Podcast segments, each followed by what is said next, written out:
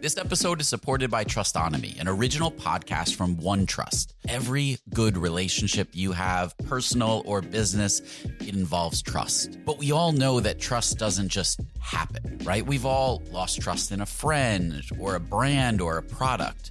Trustonomy is a new podcast that looks at true stories from the past to understand how trust works and what makes it stronger and how to rebuild it when it's broken. Now, you know, I'm a sucker for a good podcast that weaves historical stories and relates it to what's happening today. So I thoroughly enjoyed this Trustonomy episode and recommend that you check that out as well. Search for Trustonomy in your podcast player. We'll also include a link in the show notes.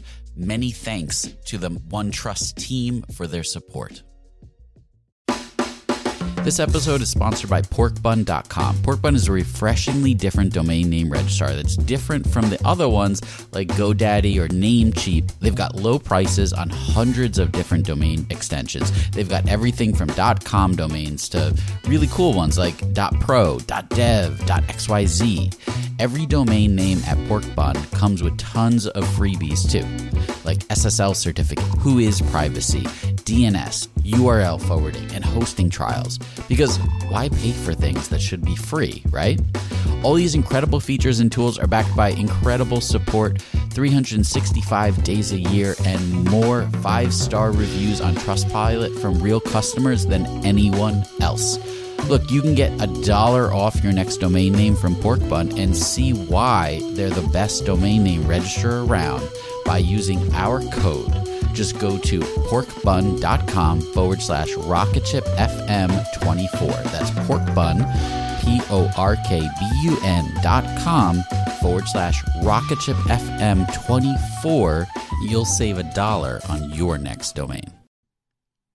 As artificial intelligence continues to revolutionize our world, there's a critical conversation that we can't ignore AI safety and security. And that's where HackerOne's AI red teaming comes into play, rigorously testing AI models to prevent them from being misled or exploited.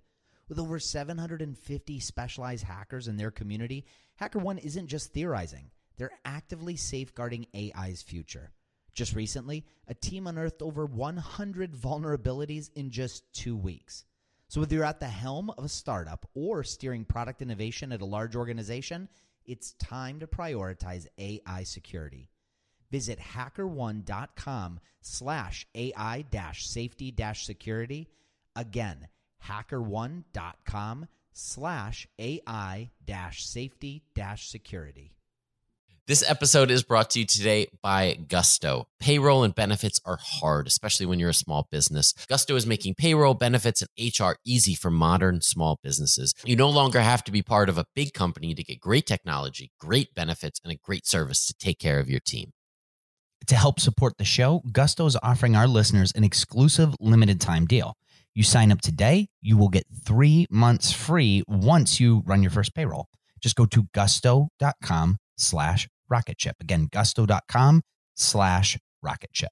Today on the show, we welcome Ash Maurya, who is the creator of the Lean Canvas, which you've probably heard of. And he's also the author of Scaling Lean, which teaches you how to scale using the lean methodology. So you're not going to want to miss this one. Welcome to rocketship.fm, the podcast where we explore business from culture to sales, from product to growth, and everything in between. Rocket Ship FM is produced in partnership with Product Collective. We're your hosts, Michael Sacca and Mike Belsito.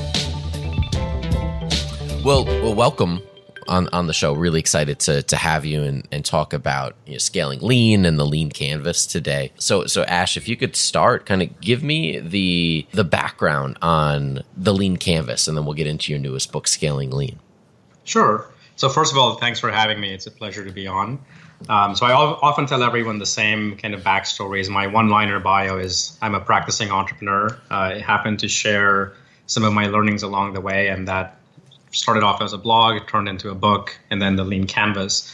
Um, so for those of you that may not know what the Lean Canvas is, it's essentially a one-page business planning tool. So rather than spending time writing a large document and do all this Excel magic wizardry and forecasting, Uh, we condense all that into a single page simply because when we start, we don't quite know everything about the business. In fact, we know very little. And so it, it doesn't make sense to do over planning. So that kind of is that quick intro on what the canvas is. It gets you to deconstruct the idea and then identify kind of next steps from there. So, um, how many iterations do you go through till you got to like the lean canvas that we know today? Ah, so the Lean Canvas uh, does have its roots in an original business model canvas that was put out by Alex Osterwalder as part of his PhD in Switzerland. Mm. And I first started riffing with that one. So I used that for a little while and felt that at least for early stage entrepreneurs, when there's lots of uncertainty, some of the things he was having you focus in on were more kind of latter stage concerns like key partners and things things of that sort. So I began to riff on it, and it. I did the first iteration um, in a few days, and I put a, put it out on a blog post, and it was well received. But there were some minor tweaks from there, which maybe took a few more weeks. And then a lot of what I do is put things out, test, refine. Um, fast forwarding to today, we have built an online tool. Um, the canvas itself is is is uh, has not changed, but we've built a whole bunch of other tools around it. And what are the um, for those that might not be familiar? Um, what are kind of the the elements or the questions that you're answering um, yeah. on the canvas? Yeah, so I'll start off with the thing that you will often see entrepreneurs do, um, and this is what I call the entrepreneur's bias or the innovator's bias, is they will spend a disproportionate amount of time talking about the solution. And I was in that same exact camp you get on stage and you've got a five minute presentation. Four of those minutes are about how great our solution is going to be. And one of the big epiphanies that I had, and I I'd been a practicing entrepreneur, a technical founder, but I realized that the business, the, the, the solution itself is only a part of the true product. The true product is this business model that you're creating, um, and that's when I began to gravitate towards the business model canvas because it was a way of looking at the business more holistically. So some of the questions we ask in the Lean Canvas, you know, sound very basic, but it's amazing how people don't think about these things. So everyone starts off with their solution, and that's fine, you know. But we ask you to park that on the side. There is a box for the solution, but we have people first talk about who their customers are. So imagine a perfect world where your solution is out there. Who would use your product, and then who might be the early adopters? Who might be the folks that want this above everyone else? Um, once we can start with that box, we then shift over to the problem side and really ask ourselves, why would they use your solution? So, what problem are they trying to get done today? And that is usually the hardest thing to get right. And often, if you get the problem box wrong, as you can easily tell, your solution is not going anywhere because you're not really solving anything for anyone. Mm-hmm. So, usually that's the, the foundation of the canvas. And then the other boxes on there are about things like channels. So, how will you get your solution in front of those customers? Um, your unfair advantage? How would you defend against competition? Uh, cost structure, revenue streams, kind of business model cons- considerations for how you might build this. You know, can, do you have do you have to raise money? Um, where does the where does the money come from? So the revenue stream. Again, I can't tell you how many entrepreneurs just build a great product out there and don't ever think of the revenue stream. They defer that to later, which in my book is one of the riskiest things to do, is because there is no business in the business model without kind of that sustainable revenue source coming in. Yeah, and we're finally kind of seeing a pushback on that on that model, which is nice. Um, yeah. And I'm sure, you know, tools like this help to inform people, you know, um, as they're building. But um, so let's talk a little about scaling lean and the why. Um, you know, you know, why why was this book necessary? This this kind yeah. of second book in the series. Yeah, so so after Running Lean came out, I found so Running Lean was all about activating people. Kind of as I said, the big epiphany was don't just fall in love with the solution. Think about the customer and the problem. And so the canvas has done well. It's spread and it's being used in a lot of places. But then people came back to me and said, you know, the canvas story is good, but when I go to my stakeholders, they still want to see the financial forecasts and they want to see how we're going to make you know millions of dollars in, in five years, and we still have to do all that work. Is there something better? And so the Scaling Lean book kind of stemmed out of that core question. So the other way to kind of look at that is I looked at Running Lean as a book that I wrote for the entrepreneur to customer conversation. So how do you find customers? How do you go and and and get that early traction in the business? But the Scaling Lean book was more how do you prove that this idea is even worth pursuing in the first place to a stakeholder? Now, a lot of people might say, well, I don't have stakeholders because I don't have investors yet. But the thing I like to point out is that everyone is the most important stakeholder in their own business because they are investing with time, which in my mind is more valuable than money. So money can fluctuate up and down, but time never comes back. So before you start working on that shiny new idea that you have, make sure it's worth pursuing. And that's the question scaling lean kind of gets you to think about in the beginning and then kind of builds on that throughout the book.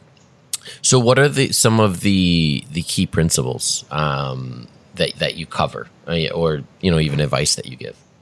Yeah. So if we look at the way we have traditionally tried to size a project, we attach it to you know a big market and say you know this market's a billion dollars big. If I just get one percent, you know I'll be fine. I'm not too greedy. Um, the problem with that top-down approach is that it doesn't tell you how you're going to get there.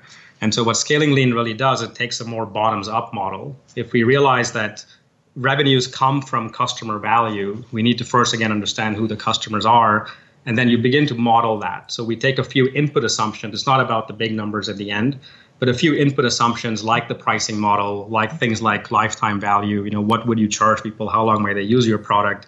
That tells you whether you have to replace your customers every so often or you can rely on them for a while. And just there are four or five inputs that I kind of introduce in the book that you can use to test whether a model will work in a best case scenario or not. And it's amazing how many models kind of fall apart with, with that five minute exercise. And beyond that, we then kind of the next big um, kind of message in the book is that too many entrepreneurs try to pursue scale from day one. So mm. they try to build, you know, this this magic rocket ship that's just going to get them, you know, out into deep space and even rocket ships don't work the first time. So you they have to realize that you've got to build things in scales and have these test flights and all of those types of things. And so the book really presents a way that you can size your business model but then how do you really build them into a staged launch? Um, the, I guess a great uh, story of this in the news lately was the Tesla Model 3 story. And Elon Musk had this secret master plan, which he told no one and then told everyone. uh, the idea was that if you've got a big vision, like building an all affordable electric car, they could have locked themselves up for 10 years and do all the r&d and you know come up with the infrastructure and all that stuff. And they didn't do that. They actually came up with three cars before the model 3 and that's an example of this idea of stage rollout where you're building fewer um, in their case more expensive products but fewer products uh, to test some of the riskiest assumptions of the business model, to build a brand, to de-risk the, the business model. And when they're ready for scale, which they are almost now, um, they've got the factories, they've got the infrastructure, and so that that kind of thinking is what the book really tries to to home in on. Is don't shoot for scale from day one. There is a there is a there is power in deliberately embracing small scale and then leveling up from there. So um, one of the the second chapter is actually a back of the napkin um, business. T- tell me uh, a bit about that. I, I love the title and the concept. Sure. So some people might know Enrico Fermi or the Fermi estimation uh, technique. Um, so Enrico Fermi was a physicist. Um, he worked on the hydrogen bomb, like a lot of physicists of his time. But he became really famous for creating some freaky estimations. So he was able to estimate the the potential damage of a hydrogen bomb before the results came in. And he did this just by dropping pieces of paper while the blast radius was going through his office. And he measured how, how far they traveled and used that to come up with some calculations. And he was off only by, uh, by I think, 1.8 uh, off the actual numbers. Uh, you know, completely freaky. And so now we actually teach Fermi estimation. And even if you have not learned this in school, every time you've had to guess how many jelly beans there are in a jar, that's an example of a Fermi estimation problem. Um, so, so the way that you take a problem like that and break it apart is not by trying to get a precise answer, but by breaking it down into some fundamental assumptions. And so I began talking about this a bit earlier. So if we look at the business model, no different, we can create a spreadsheet with hundreds and thousands of numbers, but anyone that's done that quickly realizes that there are a few pivotal cells in that spreadsheet. Those are the key inputs. So if you change those numbers, like your pricing model or your growth rate, um, the, the, the hockey the hockey stick curve will either look like a hockey stick curve or completely flatten out. Um, and so that's what the what that chapter really gets into is how do we apply a Fermi estimation technique to do some quick order of the magnitude order of magnitude estimations. Only takes five minutes to do, but you can completely invalidate a model in that. We'll be right back after a quick word from our sponsors. This episode is brought to you today by Gusto. Payroll and benefits are hard, especially for small businesses. You don't have the time to be an expert on things like taxes and regulations.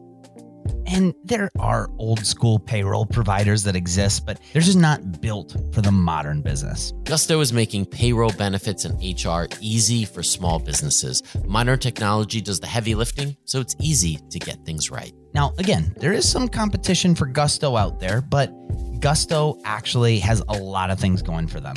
PC Mag and Fit Small Business, they've called Gusto the best payroll for small businesses. Gusto makes payroll a breeze. In fact, 9 out of 10 users say Gusto is easier to use than other payroll solutions. And Gusto definitely saves you time. 72% of customers, they actually spend less than five minutes to run payroll. I know a lot of people that spend way more. Gusto is reliable. Four out of five customers actually reduce payroll errors after switching. And if you don't believe it, just Google it. People love Gusto. And how often do you actually love your payroll provider? Almost never. Most small businesses, they don't have an HR expert, but you don't need one to use Gusto. With great software and great service, you can focus on your business, not on your payroll or your paperwork. To help support the show, Gusto is offering our listeners an exclusive limited time deal. Sign up today and you'll get three months free once you run your first payroll. Just go to gusto.com forward slash rocket ship. That's gusto.com forward slash rocket ship. That process. We'll be right back after a quick word from our sponsors. Now, back to the show. Interesting. And and what types of things are you looking at? Like the number of customers, how much they're paying, and and you're able to kind of play with those numbers until you find something that will work? Yeah, so the, the most critical thing is pricing. And I also find pricing is one of the most powerful levers. And when entrepreneurs defer that question to later, um, it puts that business model in, in, a lot of risk. So that's a fundamental question.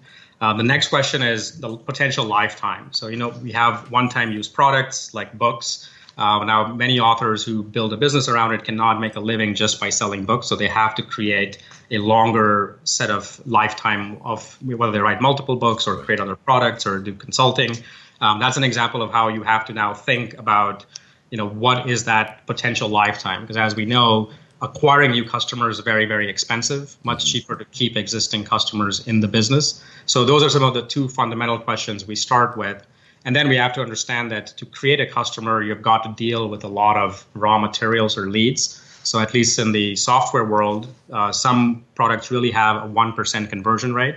So what that means is that to create one customer, you potentially have to get 100, you know, decent leads. And so we can use that kind of thinking to really put that business model to test and see if the market is the market that you're going after is it big enough? Is it not big enough? Um, is the pricing model right? And if not if you increase it what do you do next? Now what's very powerful with that is things like pricing. People would say you know you can always play with the numbers. I can double or quadruple my pricing. What does that really do? Um, well when you quadruple your pricing the thing that we would do next is get outside the building in the in using the lean approach go and find 10 customers who will not think we're crazy when we tell them we've quadrupled the pricing. right. right. So you can actually validate that very, very quickly. You don't have to wait three years or, or five years to figure that out. Yeah, that's that's true. Um, and and so when we look at um, you know building a, a model around this, what, what does a traction model look like? Yeah, so it, it starts off by thinking, I, I throw this concept out of the minimum success criteria.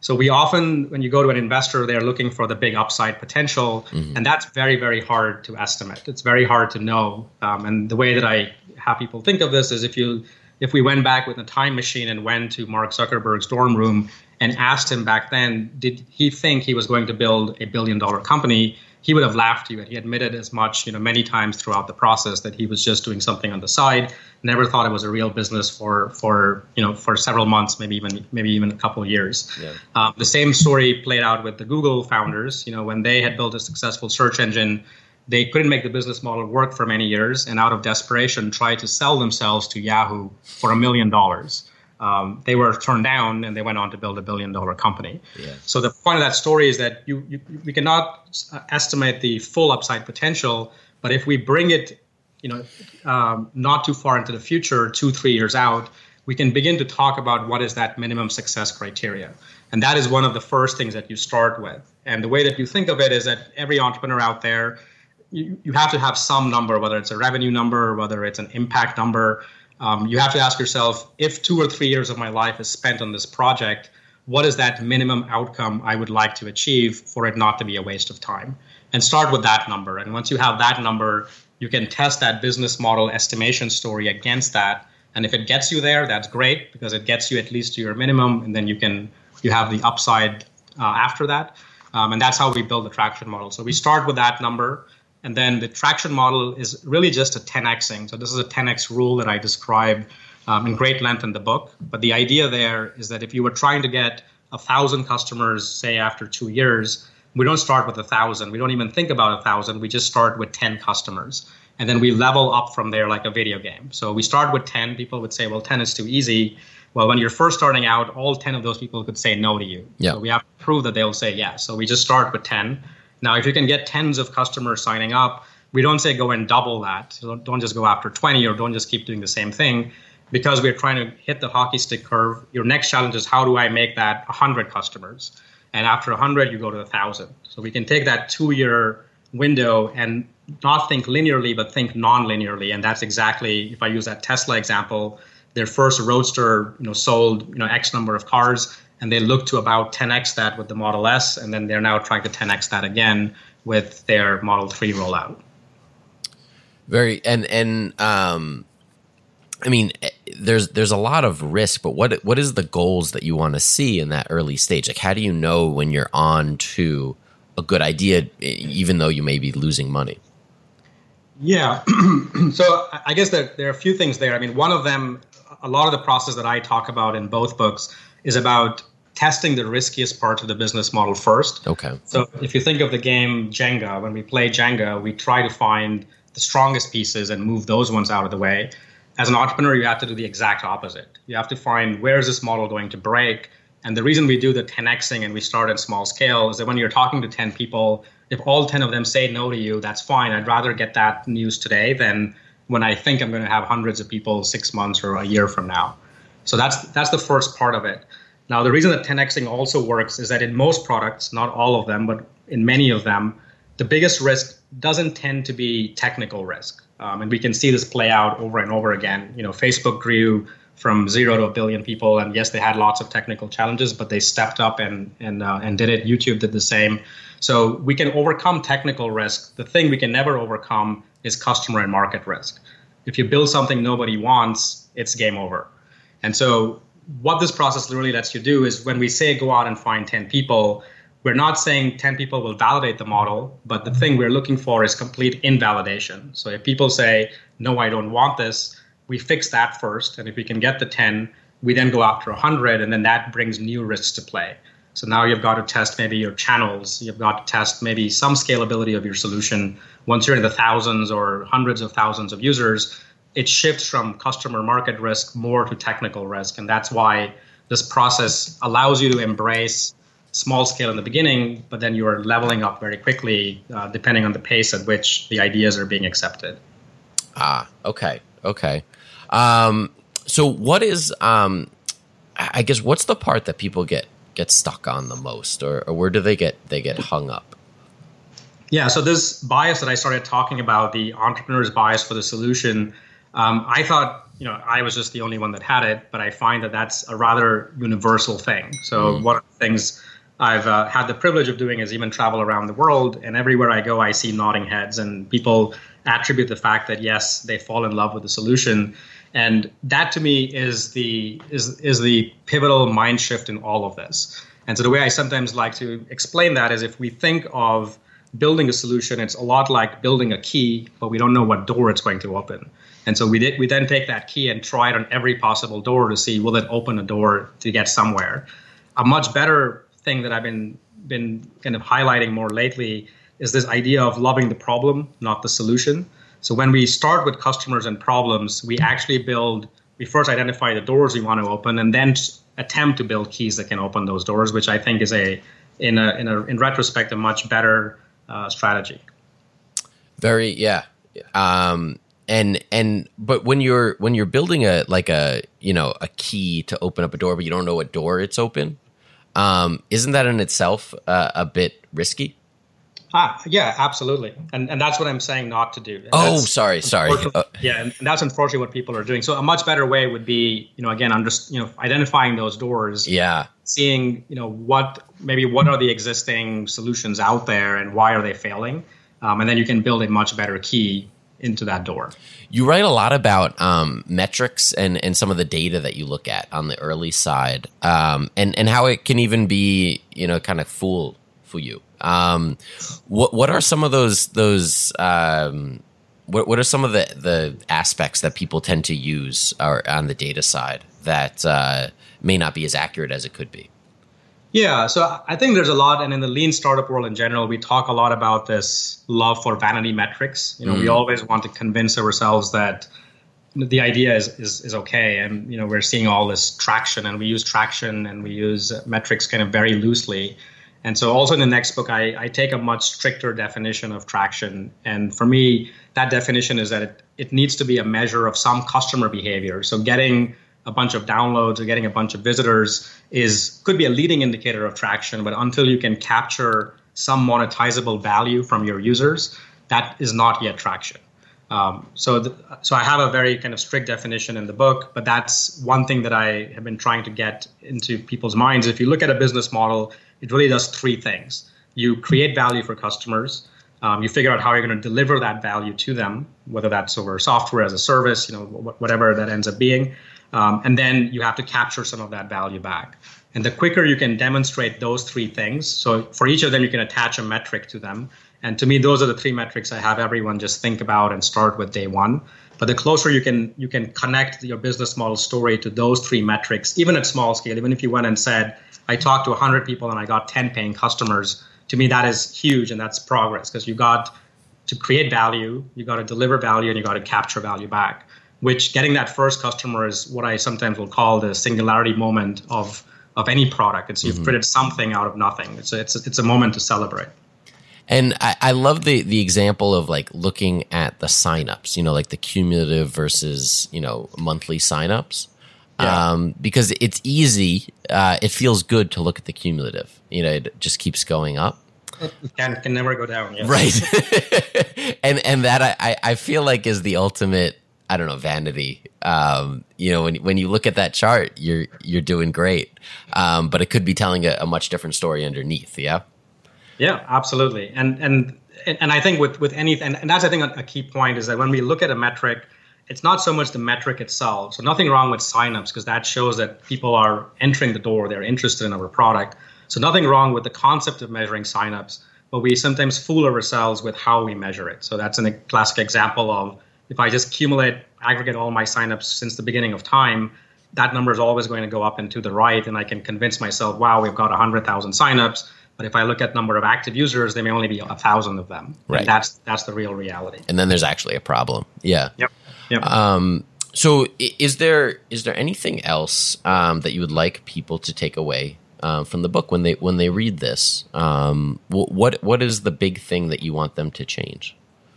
Yeah, so I think the, the big thing is starting to figure out. Uh, so it, there are th- those two big ideas in the book: is how do you size a business model kind of day one? So how do you tell a story, ideally to a stakeholder, whether that stakeholder is you, an investor, or someone in your company that that holds the budget, and get them excited. And so that gets everything kind of going. But then how do you really communicate a staged rollout model instead of saying judge me because when we write business plans we tell our investors to judge us on the same rules that we judge large companies and that never works.